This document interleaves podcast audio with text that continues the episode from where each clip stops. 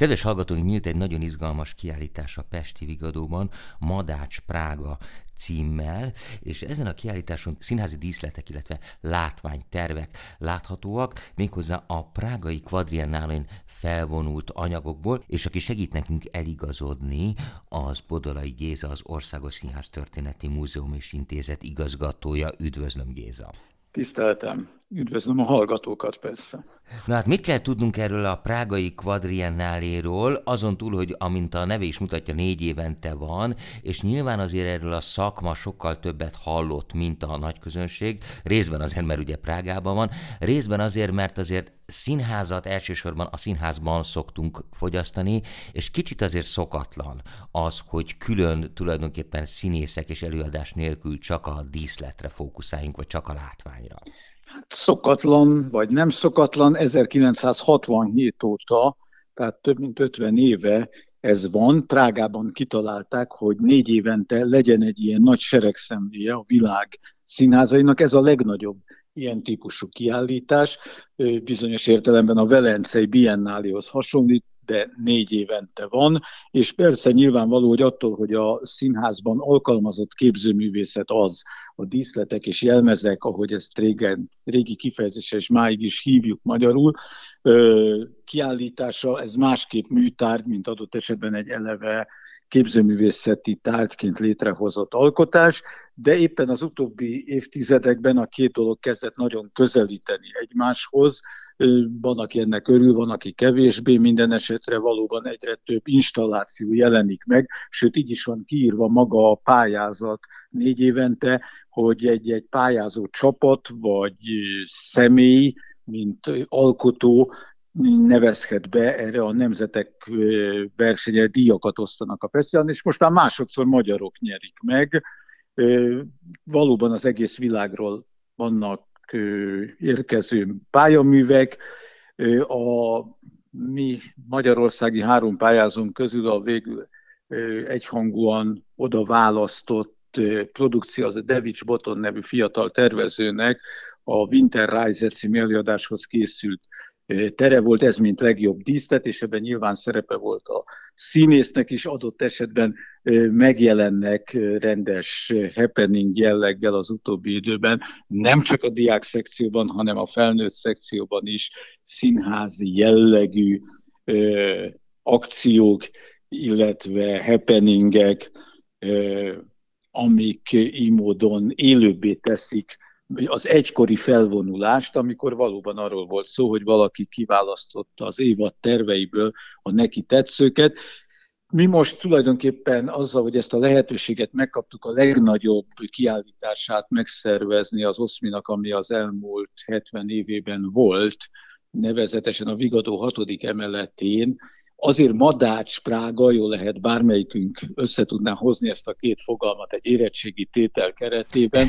igen, a Madá- igen, igen. A Madács 200-nak az már meglevő kiállítása, ami eredetileg a Nemzeti Színház emeletén volt látható, de hát ott nyilván csak a szünetekben itt most folyamatosan működik, Mira János installációja, szintén az OSZMI Országos Sziasztörténeti Múzeumban található 16 madács felvétel mutatódik ott be. Tulajdonképpen nagyon hasonló stílusban, mint ahogy Prágában ezek az installációk működnek, és így módon kézenfekvő volt, hogy Mira János tervezte magát a kiállítást is, ahol persze az 1967 óta a négy évente bemutatott magyar anyagból egy nagyon komoly válogatás látható, nem nagyon kellett válogatnunk, ami itt van a tulajdonunkban, azokat mind kiállítottuk, és ehhez még igen érdekesen mozgó részek is járulnak. Egyrészt a mostani quadriennálén egy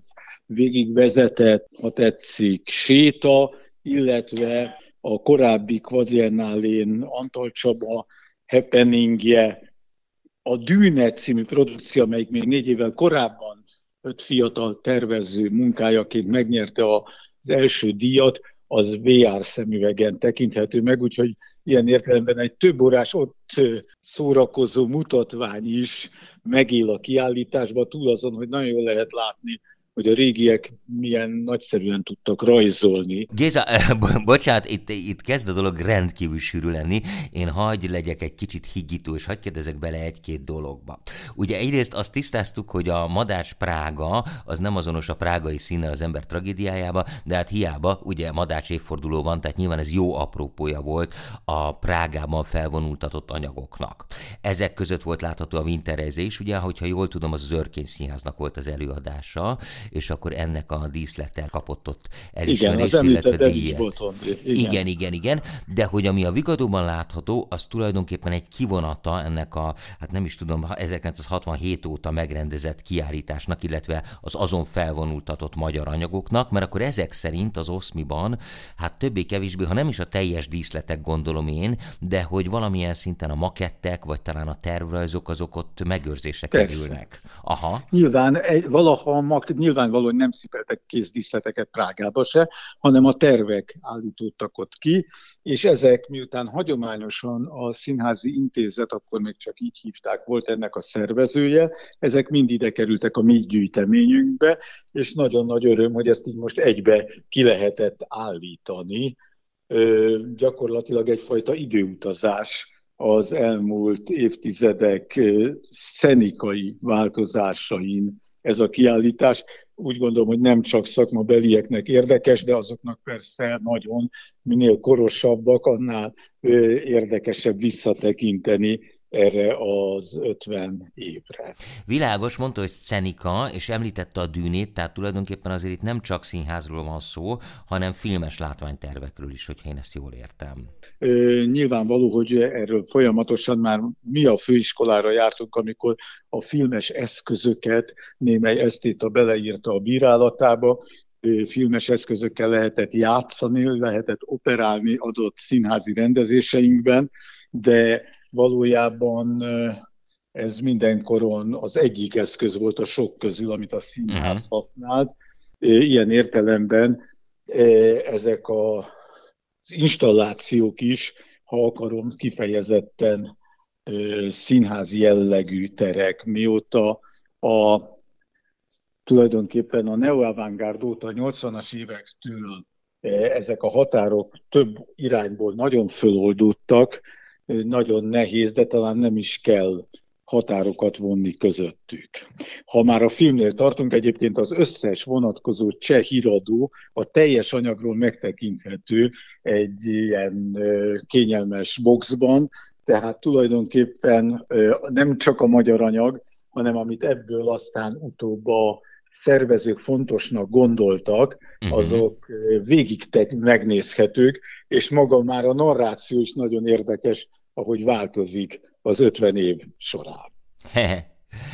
Ugye a kiállítás az egészen február 18-áig látogatható. Milyen kísérő rendezvényekre számíthat a nagy közönség? Gondolom lesznek vezetések. Nem nagyon van nem. mit vezetni ezen. Ez egy kedvenc Aha. kérdésem mostanában a kurátori világnak, de valójában ugye legalább öten jegyezzük ezt a kiállítást, mint rendezői, és önmagát önmagát vezeti végig, ha valaki veszi magának a fáradtságot és oda megy, minden pontosan évszámokkal követhető, a művek magukért beszélnek, és mint mondottam, van benne legalább öt olyan mozgó látványelem, ahol hát valóban egyfajta film van. Végigvezetem én magam a mostani 23-as kiállítás egy részén a az egyik nézőt, aki operatőrként vette ezt föl, szintén színházrendező egyébként Hollós Gábor, ugyanő rögzítette ott a prágai díszletben az ottani előadásnak egy több részletét, ami látható, tehát a dolog külön akciót már csak azért sem bírna nagyon el, mert ez mind együtt szól, éppen úgy, mint Prágában. Értem. Hát akkor mindenkinek azt kívánjuk, hogy saját maga induljon és fedezze föl ezt a különleges kiállítást és ezt a különleges látványvilágot. Igen, vagy a párjával, annál több ember egyszerre nem nagyon tud benne egy dolgot nézni, de úgy nagyon tanulságos lett már csak azért is, mert Mira János egyfajta eh, díszletet tervezett, tehát a színházi térre nagyon emlékeztet az, hogy az installáció maga ott van, és ennek az egyik sarkában mindazon előadásokban is láthatók részletek, amelyiknek a tervei valaha kikerültek Prágába, ez volt a válogatás szempontja, uh-huh. és vagy tíz előadásnak részlete is, hát nyilván nem az össz egész, de láthatók kényelmes fotelből maga a kiállítás mögött. Tehát ezért mondom, hogy ebbe még további színházi jellegű programot bármennyire is szeretnénk. Egyébként az eredeti terv az volt, hogy ugyanúgy, mint Prágában, itt is időről időre meg tud szólalni Borsi Balog Mátéval az előadás. Nagyon izgalmas, amit ő ebben csinál, de hát azt nem lehetett volna egyeztetni több okból a színházzal. Végül egy nagyon precíz installáció mutatja a teret, tehát így is főszerepel benne. Világos, most a Winterreise előadásra gondolom. Igen. Igen, igen, igen. Igen, ez mint a legutóbbi nyertesünk. Aha. Világos, jó. Hát mindenkinek csak ajánlani tudjuk, hogy nézze meg ezt a kiállítást, mert egyrészt nagyon izgalmas, másrészt egy kicsit, hát nem csak a múltba utazunk, hogyha jól értem, hanem azért a jövőbe is, tehát mutat ez a tárlat perspektívákat arra vonatkozólag, hogy hova fejlődik a szcenika. Hát a fejlődésnek nem nevezném, de hogy hol tartunk, az látszik. Uh-huh. Igen. Jól van. Én nagyon szépen köszönöm Bodolai Gézának, az Országos Színház Történeti Múzeum és Intézet igazgatójának, és akkor nagyon sok sikert kívánok a továbbiakhoz, a hallgatóinknak pedig ajánljuk, hogy nézzék meg ezt a tárlatot, mert egészen február közepéig látogatható, és mindenképpen érdemes. Nagyon szépen köszönöm, hogy itt volt. Köszönöm én is, viszont hallásra. Viszont hallásra.